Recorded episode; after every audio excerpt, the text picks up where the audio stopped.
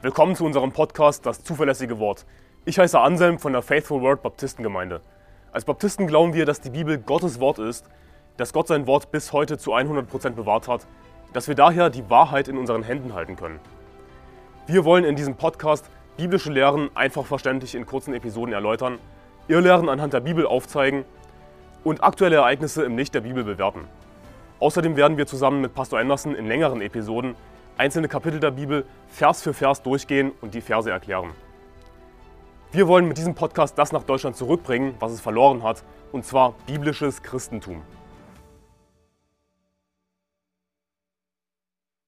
Im ersten Teil dieser Folge habe ich dir die ersten fünf Punkte gezeigt, was uns als NIFB-Bewegung unterscheidet von typischen Freikirchen in Deutschland. Du solltest dir unbedingt für ein besseres Verständnis auch den ersten Teil der Folge anschauen, werde ich hier verlinken. Typischerweise sind in konservativen evangelikalen Freikirchen Perverse willkommen. Homos sind willkommen, all die Perversen sind willkommen. Ach, kommt alle rein, ihr seid alle willkommen, egal was ihr für Verbrecher seid, egal ob ihr unsere Kinder vergewaltigen wollt. Denn das ist, was Homos tun wollen. Die Bibel sagt, dass sie voll sind von aller Ungerechtigkeit. Lies es nach, Römer Kapitel 1. Die Bibel ist eindeutig, dass diese Art von Perversion eine Folge davon ist, ein Symptom davon ist, dass jemand von Gott verworfen ist. Es gibt Menschen, für die ist es zu spät, gerettet zu werden. Und diese Vollidioten hier sagen aber, auch es ist für niemanden jemals zu spät, die sind willkommen, die müssen auch gerettet werden, erreicht werden mit dem Evangelium. Der Witz an der Sache ist, dass Jesus gesagt hat, gebt das Heilige nicht den Hunden und werft eure Perlen nicht vor die Säue.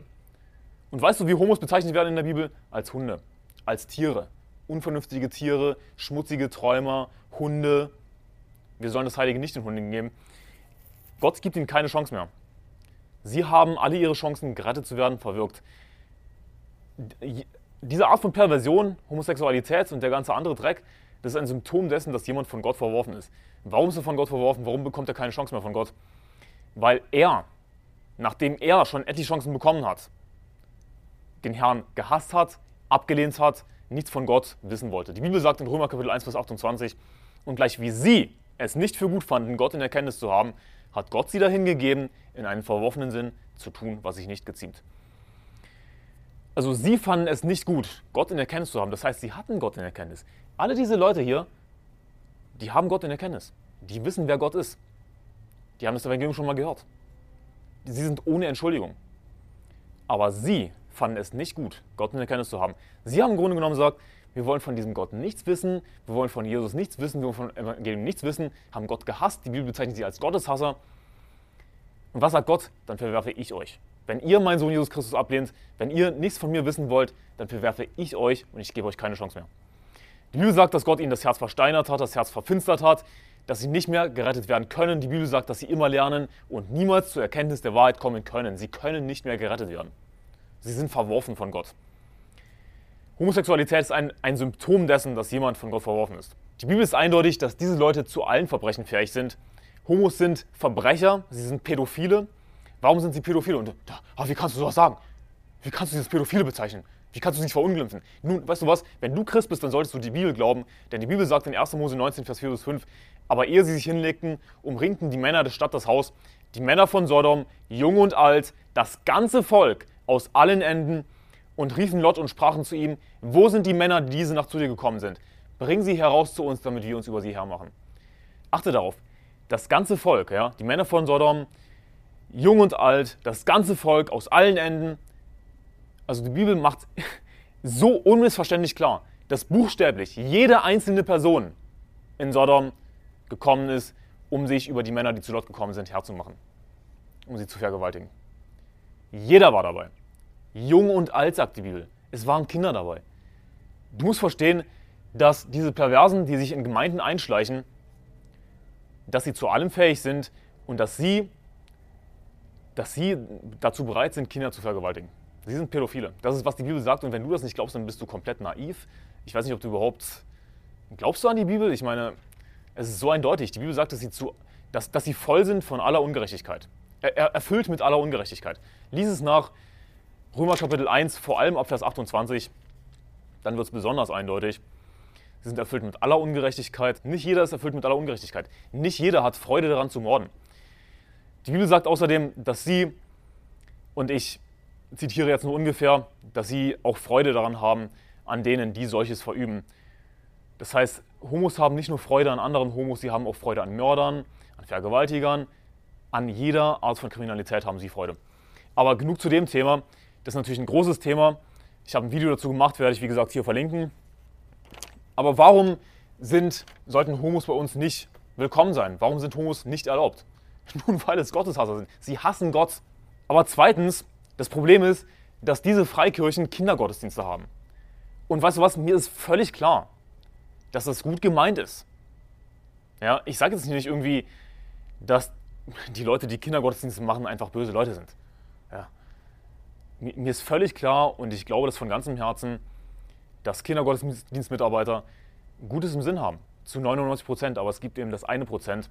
Das eine Prozent sind die Leute, die sich einschleichen in die Gemeinde und das hat die Bibel vorausgesagt, dass sich reißerische Wölfe einschleichen werden und äh, damit sind Irrlehrer gemeint. Und weißt du, wie Irrlehrer beschrieben werden im Judasbrief? Sie werden mit Sodomitern verglichen. Wie Sodom und Gomorra und die umliegenden Städte in gleicher Weise wie diese die Unzucht bis zum Äußersten trieben und anderem Fleisch nachgingen, trotzdem beflecken auch diese in gleicher Weise mit ihren Träumen, in gleicher Weise, also wie Sodom und Gomorra, in gleicher Weise mit ihren Träumereien, das Fleisch, verachten die Herrschaft, lästern Mächte und so weiter. Irrlehrer, die sich in Gemeinde einschleichen und es wird geschehen, es wird geschehen, dass sich Irrlehrer einschleichen. Die sind zu allem bereit, weil sie verworfen sind. Das heißt, sie sind genauso auch zu Sodomie bereit. Sie sind perverse. Und deswegen sollte es keine Kindergottesdienste geben, sondern Kinder sollten im Gottesdienst bei ihren Eltern sein und nicht in einen anderen Raum gehen, wo sie nicht unter der Aufsicht ihrer Eltern sind, wo die Eltern nicht wissen, was genau mit ihren Kindern geschieht.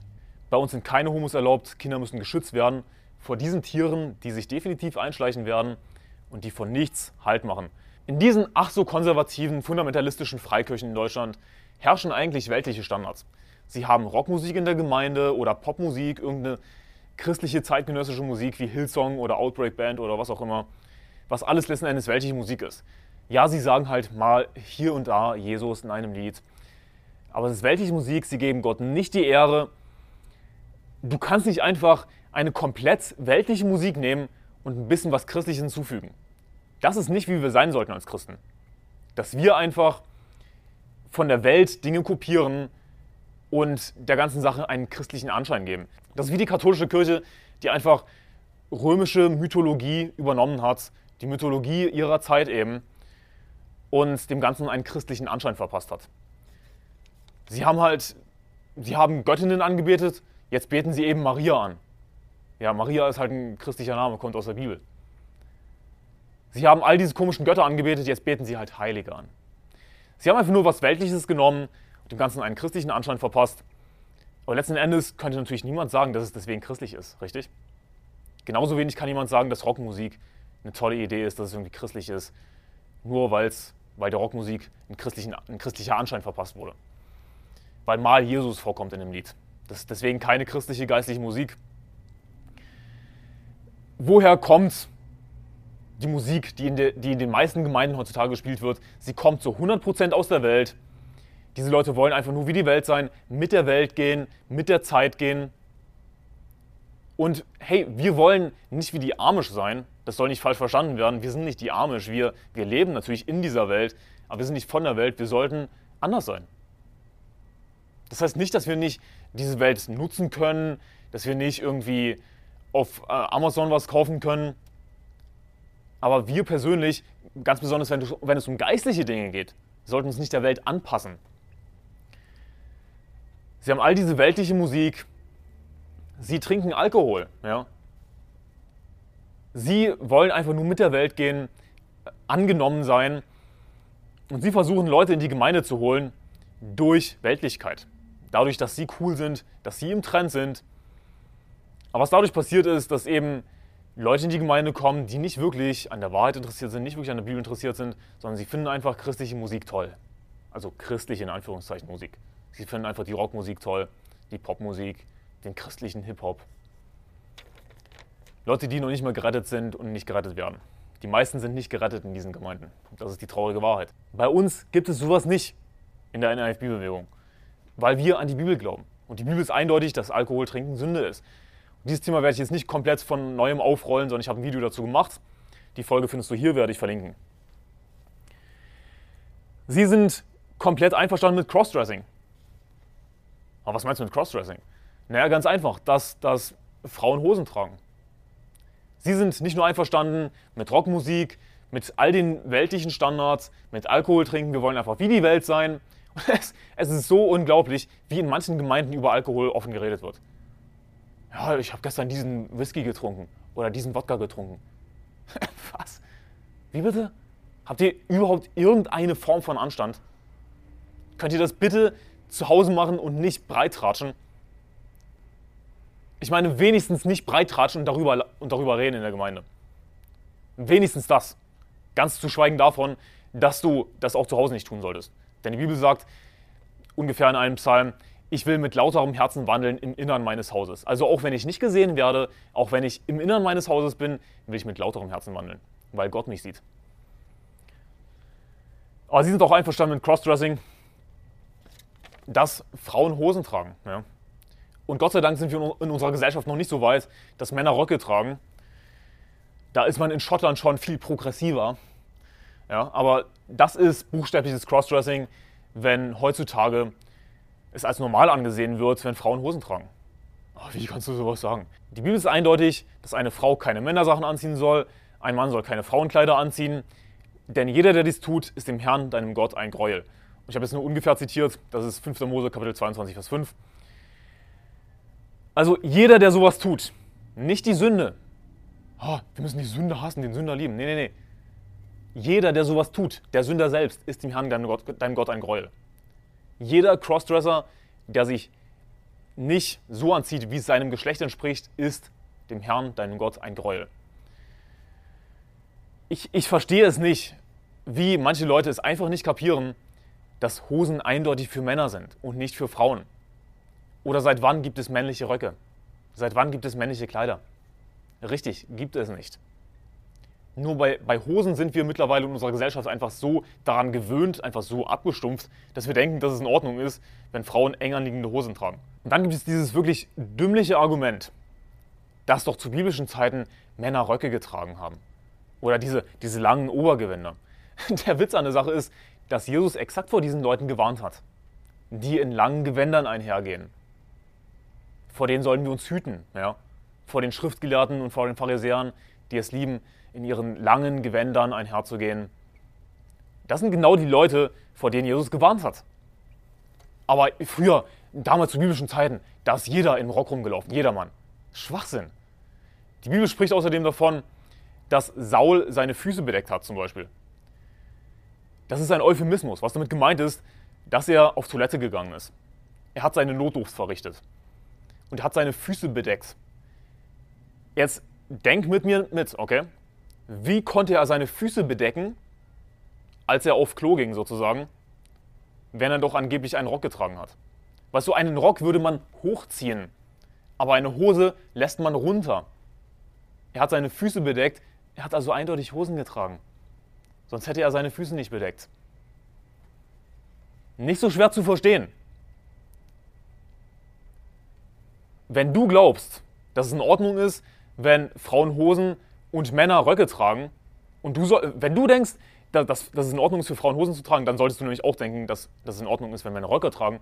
Aber wenn du das denkst, dann sage mir bitte, was die Bibel meint mit Frauenkleidern und mit Männersachen. Was meint die Bibel damit? Erkläre mir das. Was sind die zwei äußeren Kleidungsstücke, die eindeutig entweder männlich oder weiblich sind?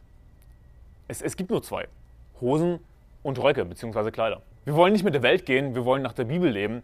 Und hey, niemand von uns lebt perfekt nach der Bibel, aber wir wollen danach streben zumindest und nicht uns einfach der Welt anpassen. Die Bibel ist eindeutig, dass wir uns nicht dieser Welt anpassen sollen, sondern dass wir uns verändern lassen sollen in, in unserem Sinn.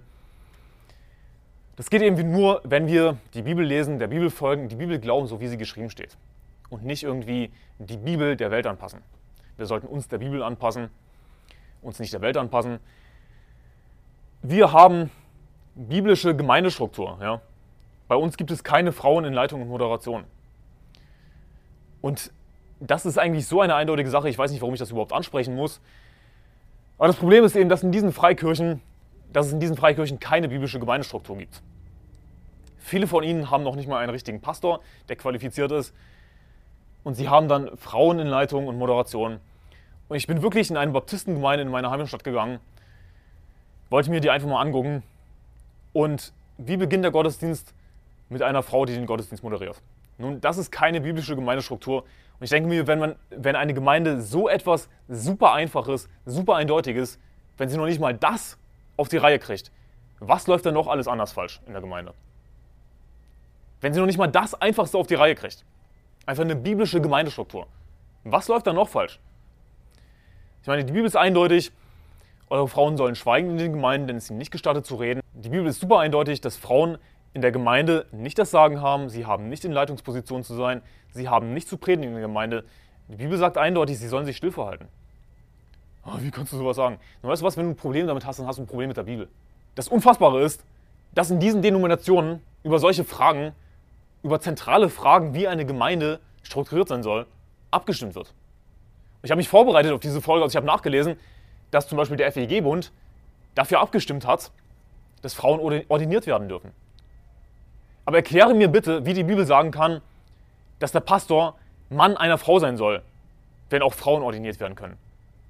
Die Bibel sagt Mann einer Frau, nicht Frau eines Mannes oder Frau einer Frau, denn wir leben ja in komischen Zeiten. Nee, nee, die Bibel sagt Mann einer Frau. Aber diese Flachpfeifen hier, die stimmen darüber ab, obwohl die Bibel eindeutig ist. Auch zu diesem Thema haben wir schon eine Folge, werde ich wieder hier verlinken. Diese pseudo-evangelikalen Gemeinden, die machen mit bei Ökumene und Evangelischer Allianz. Das heißt, sie wollen befreundet sein mit all den Irrlehrern. Sie wollen befreundet sein mit der katholischen Kirche, mit der orthodoxen Kirche, mit siebenten Tagsadventisten. Und viele von diesen Freikirchen in Deutschland, zum Beispiel Brüdergemeinden, die machen nicht mit bei Ökumene, aber sie sind zumindest einige von ihnen in der Evangelischen Allianz. Und das ist eigentlich fast genauso schlimm, denn in der Evangelischen Allianz sind eben nicht nur evangelische, tatsächlich wiedergeborene Christen, sondern da sind auch siebenten Tagsadventisten. Da sind auch Sekten drin. Jegliche Allianz, jegliche Art von Ökumene, von Denomination ist falsch. Wir glauben an hundertprozentige Unabhängigkeit. Hey, New IFB, Independent, ja, unabhängige Baptistengemeinden. Hey, wir können befreundet sein als gleichgesinnte Christen. Das ist eine gute Sache. Wir sollen freundlich gesinnt sein, ja.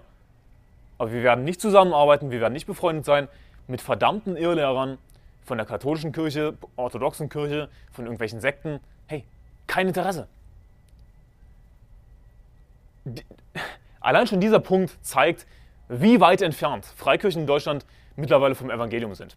Es gibt allen Ernstes Leute in diesem EFG-Bund, die sich als Baptisten bezeichnen und die dann von Orthodoxen als von ihren Glaubensbrüdern reden. Das ist unfassbar. Wie können sich diese, diese Pseudo-Baptisten überhaupt noch als Baptisten bezeichnen? Hey, sie sind einfach nur irgendwelche undefinierbaren Leute, die halt irgendwie an Jesus glauben in irgendeiner Form. Mehr nicht. Katholiken glauben auch an Jesus. Aber sie sind nicht gerettet, weil sie nicht an das Evangelium glauben. Sie glauben nicht wirklich an die Bibel. Sie glauben nicht allein an Jesus, um in den Himmel zu kommen. Und hey, letzten Endes haben sie dasselbe falsche Evangelium. Deswegen können sie befreundet sein. Sie sind alle nicht gerettet. Baptisten, in Anführungszeichen, in Deutschland sind heutzutage einfach nur Lutheraner, einfach nur Protestanten. Wirklich. Ich, ich meine, was unterscheidet sie noch von Lutheranern? Was unterscheidet sie noch von Protestanten? Ja, sie tragen halt keinen Talar die Pastoren. Ja, wow. Ey, toll. Sie haben aber das, dasselbe falsche Evangelium und sie feiern Luther. Baptisten in Deutschland feiern Luther. Das ist für mich einfach eine der unfassbarsten Sachen, wie man so heuchlerisch sein kann. Wie kann man als Baptist Luther feiern? Ist dir bewusst, dass Baptisten in Deutschland nicht nur von Katholiken, sondern auch von den Protestanten verfolgt wurden? Sie wurden auch von Luther verfolgt. Wahre Gläubige wurden immer verfolgt, nicht nur von der katholischen Kirche, auch von Luther. Diese Leute, die sich als Baptisten bezeichnen, sie, sie haben keine Baptisten als Glaubensvorfahren. Ihr Glaubensvorfahren sind Luther und so weiter, die ganzen Reformatoren. Hey, wir sind Baptisten, wir haben mit der protestantischen Kirche nichts zu tun, mit der katholischen Kirche nichts zu tun. Wir glauben an die Bibel. Wie können die befreundet sein mit Lutheranern, mit all den anderen? Weil sie ein falsches Evangelium haben. Sie glauben, dass immer noch irgendwelche Werke dazugehören, genauso wie Luther das geglaubt hat. Auch wenn er natürlich sola fide gesagt hat. Aber was er unter sola fide verstanden hat, ist, naja, dass man sich eben auch taufen lässt. Das ist nicht sola fide, das ist nicht Glaube allein. Luther hat ziemlich eindeutig geschrieben, dass die Taufe heilsnotwendig ist. Nachzulesen im kleinen Katechismus. Wir sind für vollständige Unabhängigkeit, wir wollen keine Ökumene machen, wir wollen nicht irgendwie befreundet sein mit all den Irrlehrern. Hey, diese Leute sind befreundet mit Irrlehrern, bei uns werden Irrlehrer beim Namen genannt. Beim Namen genannt, sie werden als das bezeichnet, was sie sind, als, als Teufel, als Irrlehrer, die Menschen mit sich in die Hölle reißen. Wir haben keine Scham davor, Irrlehrer beim Namen zu nennen und diese Leute zu entlarven. Aber das Schlimmste ist, dass die paar wenigen unter ihnen, die tatsächlich gerettet sind, dass sie mitmachen bei demselben Mist. Dass sie auch um den heißen Brei herumreden. Und dass sie keine klare Trennung machen wollen. Jesus ist nicht gekommen, um uns alle zu vereinen. Jesus sagt, ihr sollt nicht meinen, dass ich gekommen sei, um Frieden zu bringen. Ich bin nicht gekommen, um Frieden zu bringen, sondern das Schwert. Denn ich bin gekommen, den Menschen zu entzweien mit seinem Vater und die Tochter mit ihrer Mutter und die Schwiegertochter mit ihrer Schwiegermutter. Und die Feinde des Menschen werden seine eigenen Hausgenossen sein. Bis in die familiäre Ebene hat Jesus vorausgesagt, dass wir Trennung erleben werden. Setzt natürlich voraus, dass wir wirklich für den Glauben einstehen und nicht solche Heuchler sind. Die Geretteten, die paar wenigen wirklich wiedergeborenen Christen in deutschen Freikirchen, die tatsächlich an einmal gerettet, immer gerettet glauben, logischerweise, denn ansonsten bist du nicht gerettet, die wollen halt trotzdem befreundet sein mit allen und wollen nicht diese Trennung, wollen keinen Ärger haben. Und das ist wirklich traurig, denn sie setzen damit zentrale, das Evangelium betreffende Lehren aufs Spiel. Mir geht es jetzt konkret um einmal gerettet, immer gerettet. Es gibt Christen, die haben diese Einstellung, naja, der, der glaubt nicht an einmal gerettet, immer gerettet, aber ja, das, das ist zwar nicht richtig, aber es äh, ist in Ordnung. Also sie wollen einfach nur um den heißen Brei herumreden. Sie machen keine klare Aussage. Klare Aussage wäre, die sind nicht gerettet, wenn die nicht an einmal gerettet, immer gerettet glauben. Das sind nicht meine Brüder. Die sind nicht gerettet. Sie glauben falsches Evangelium. Und das ist für viele beleidigend. Aber ich weiß nicht warum, weil es einfach nur um das Evangelium geht. Du musst verstehen, wenn, wenn du gerettet bist, dann musst du dich unbedingt damit beschäftigen, mit einmal gerettet, immer gerettet. Denn ich glaube, dass sich viele wiedergeborene Christen gar nicht wirklich damit beschäftigt haben, wie wichtig das ist. Wenn jemand glaubt, dass er seine Rettung verlieren kann, dann glaubt er, dass er eher immer noch irgendwas tun oder lassen kann, um gerettet zu bleiben. Das ist Werksgerechtigkeit. Das ist ein falsches Evangelium. Wir sollten mit dem falschen Evangelium nichts zu tun haben. Typischerweise sind deutsche Freikirchen ziemlich dispensationalistisch. Und es gibt einige von diesen Freikirchen hier in EFG und FEG, die sich nicht unbedingt dem Dispensationalismus verschreiben würden, die sich nicht unbedingt selbst als dispensationalistisch bezeichnen würden. Denn der Dispensationalismus ist eng verbunden eigentlich mit den Brüdergemeinden, mit Leuten wie Darby, Schofield. Darby war der Gründer der Brüdergemeinden, von denen es einige in Deutschland gibt. Und das Positive ist, dass es in Brüdergemeinden einige Gerettete gibt, von denen ich sagen würde, ja, die sind ziemlich wahrscheinlich gerettet. Das ist die positive Seite, Gott sei Dank. Das Negative ist, dass diese Irrlehre, der Dispensationalismus, dass der einfach sämtliche evangelikale Gemeinden, Baptisten, wen auch immer, beeinflusst hat. Sie sind vielleicht keine Hardcore-Dispensationalisten. Die wenigsten heutzutage sind wirklich Hardcore-Dispensationalisten. Die wenigsten würden sagen, dass Menschen im Alten Testament durch Werke gerettet wurden, was aber eigentlich der, der Dispensationalismus lehrt. Aber so oder so ist es eine falsche Lehre. Und Dispensationalismus, Zionismus und Vorentrückung, die sind alle eng miteinander verstrickt. Weil Dispensationalismus eben lehrt, dass, dass es immer noch quasi einen Bund mit Israel gibt, dass Gott mit Israel nicht fertig ist und dass im streng genommenen Dispensationalismus Menschen im Alten Testament durch Werke gerettet wurden. Und jetzt haben wir ein anderes Evangelium. Die Bibel sagt natürlich, wer ein anderes Evangelium äh, verkündigt, sei verflucht. Und jetzt haben wir ein anderes Evangelium, in dem wir durch Glaube gerettet werden. Das ist eine verderbliche Irrlehre Dispensationalismus. Wie gesagt, es gibt einige heutzutage, die nicht wirklich bis ins letzte Detail dieser Lehre folgen und gerettet sind. Aber diese Lehre hat im Allgemeinen einfach dazu geführt, dass Menschen die Juden verehren, dass, dass Israel wie eine heilige Kuh verehrt wird. Oh, Israel. Wir müssen für Israel beten. Wir müssen für Gottes Volk beten. Aber weißt du, die Bibel ist eindeutig, dass wir als Christen Gottes Volk sind. Wir lehnen Dispensationalismus zu 100% ab. Wir glauben an gar nichts davon. Wir glauben, dass es schon immer Errettung aus Gnade durch den Glauben war, auch im Alten Testament. Und wir glauben, dass der alte Bund nicht mehr existiert, komplett nicht mehr existiert und dass es jetzt einen neuen Bund gibt, der den alten ersetzt hat. Wir glauben nicht, dass es eine Trennung gibt zwischen Israel und der Gemeinde. Und das ist eben, was leider viele Freikirchen, die nicht unbedingt hardcore dispensationalistisch sind, das ist aber trotzdem, was sie lehren, dass es eben Israel und die Gemeinde gibt. Dass es diese Trennung gibt. Aber es gibt keine Trennung. Es gibt nur Ungläubige, Verlorene oder sogar Verworfene und Gerettete. Und die Bibel ist eindeutig, weder Jude noch Grieche, ja, egal wer an Jesus Christus glaubt, ist Gottes Volk. Also wer an Jesus Christus glaubt. Siehst du, Juden glauben nicht an Jesus, die sind nicht Gottes Volk. Nein, es gibt nicht irgendwie Israel und die Gemeinde, es gibt nicht irgendwie Gottes Volk und die Gemeinde. Nein, wir sind Gottes Volk als Christen. Glaubt ihr etwa an Ersatztheologie? Richtig, wir glauben an Ersatztheologie. Wir glauben, dass wir diese Pseudo-Juden da drüben in Palästina, all diese Osteuropäer, dass wir die ersetzt haben. Das sind gar keine Juden da drüben in Palästina. Denn nicht der ist ein Jude, der es äußerlich ist. Auch ist nicht das die Beschneidung, die äußerlich am Fleisch geschieht, sondern der ist ein Jude, der es innerlich ist und seine Beschneidung geschieht am Herzen im Geist, nicht die Buchstaben nach. Seine Anerkennung kommt nicht von Menschen, sondern von Gott. Die Bibel ist eindeutig, Jesus sagt das. Ja, aber was sagt Jesus? Nun, ich sag dir gleich, was Jesus sagt. Die Bibel ist eindeutig, dass wir das Volk Israel ersetzt haben. Und jetzt gibt es ein geistliches Volk Gottes und nicht mehr ein irdisches Volk Gottes. Denn Jesus sagt, darum sage ich euch, das Reich Gottes wird von euch genommen und einem Volk gegeben werden, das dessen Früchte bringt. Siehst du, das Reich Gottes ist von den Juden genommen. Sie sind nicht mehr Gottes Volk. Und die Bibel sagt in 1. Petrus Kapitel 2, Vers 9, dass wir Gottes Volk sind. Die wir eben einst nicht ein Volk waren, jetzt aber Gottes Volk sind.